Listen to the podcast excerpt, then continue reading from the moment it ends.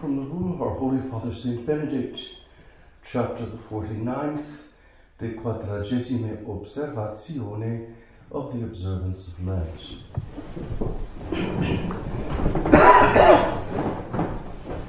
Although the life of a monk ought at all times to have about it a Lenten character, yet since few have strength enough for this, we exhort all, at least during the days of Lent, to keep themselves in all purity of life, and to wash away during that holy season the negligences of other times. This we shall worthily do if we refrain from all sin and give ourselves to prayer with tears, to holy reading, compunction of heart, and abstinence. In these days, then, let us add something to our wonted service, as private prayers and abstinence from food and drink, so that every one of his own will may offer to God with joy of the Holy Spirit something beyond the measure appointed him, withholding from his body somewhat of his food, drink, and sleep, refraining from talking and mirth, and awaiting Holy Pascha with the joy of spiritual longing. Let each one, however, make known to his abbot what he offereth, and let it be done with his blessing and permission, because what is done without leave of the spiritual father shall be imputed to presumption and vainglory, and merit no reward. Everything, therefore, is to be done with the approval of the abbot. But thou, O Lord, have mercy upon us. Thanks be to God. The Mass of the first Sunday of Lent is, in its own way, a commentary on chapter 49 of the Holy Rule on the observance of Lent. Saint Benedict would have his monk during Lent more than at any other time incline the ear of his heart to the voice of the Father and to the prayer of the Son. Today's Holy Mass opens with the resounding voice of the Eternal Father speaking to the whole church. Vox Domini in virtute, vox Domini in magnificentia, vox Domini concutientis desertum, et commovebit Dominus desertum cades. The voice of the Lord is in power, the voice of the Lord in magnificence, the voice of the Lord shaketh the desert. And the Lord shall shake the desert of Cades. In the hearing of the whole church, the Eternal Father speaks to all who have heard and taken to heart the testimony uttered first at the Jordan. Thou art my beloved Son, in thee I am well pleased. And again on Mount Tabor, This is my beloved Son, in whom I am well pleased. Hear ye him. Today, the Father responds to the priestly prayer of the Son. The Son prays, Father, the hour is come. Glorify thy Son, that thy Son may glorify thee.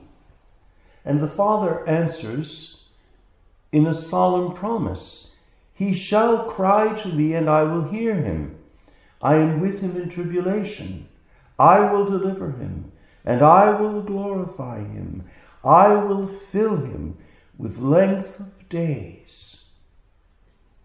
Understand by this, he, my beloved Son, in whom I am well pleased, shall cry to me in Gethsemane and again from the cross. And I will hear him, I, the Father, who neither slumbers nor sleeps, am with him in the tribulation of his bitter passion. I will deliver him as I have promised, even when sin and death appear to have had the last word.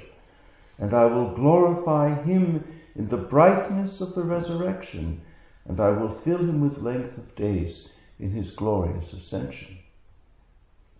The Father speaks today of the cry of the Son. It's the first word of the introit, invocavit. This is the cry of which the Apostle speaks in the Epistle to the Hebrews. Christ, during his earthly life, offered prayer and entreaty to the God who could save him from death, not without a piercing cry, not without tears, yet with such piety as won him a hearing. Son of God though he was, he learned obedience in the school of suffering, and now, his full achievement reached, he wins eternal salvation for all those who render obedience to him. The introit today must be heard in the light of Hebrews 5 7 through 9. The cry of the Son is the offering made upon the altar stone of Gethsemane. My Father, if it be possible, let this chalice pass from me. Nevertheless, not as I will, but as thou wilt. And again, My Father, if this chalice may not pass away, but I must drink it, thy will be done. The cry of the Son rises from the altar to reach the ears of the Father in every Holy Mass. The silence of the host envelops the cry of the Son.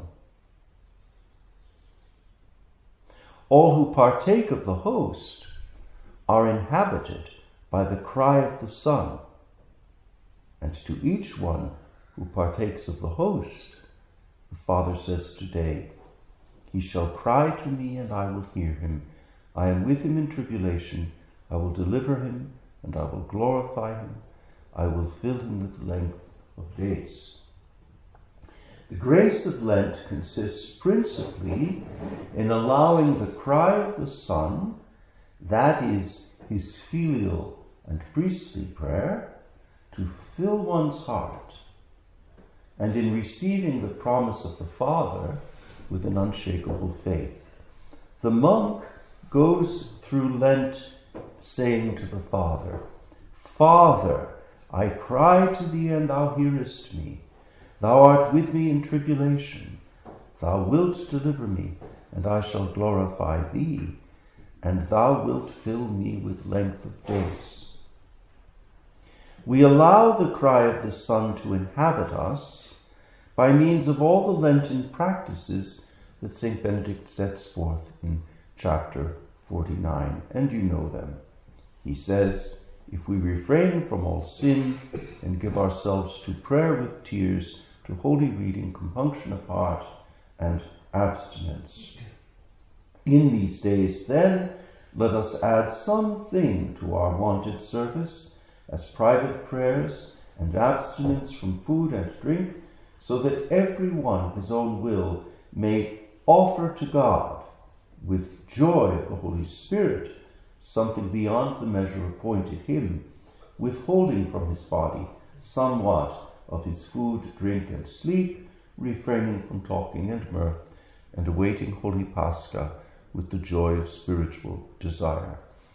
The introit of today's Holy Mass, and indeed all of Psalm 90, repeated in the gradual, the tract, the offertory, and the communion, plants in us the seeds of the joy of spiritual desire. To await Holy Pascha with the joy of spiritual desire is to store up and treasure in one's heart the prayer of the Son and the promise of the Father. Father, I will that where I am, they also, whom thou hast given me, may be with me.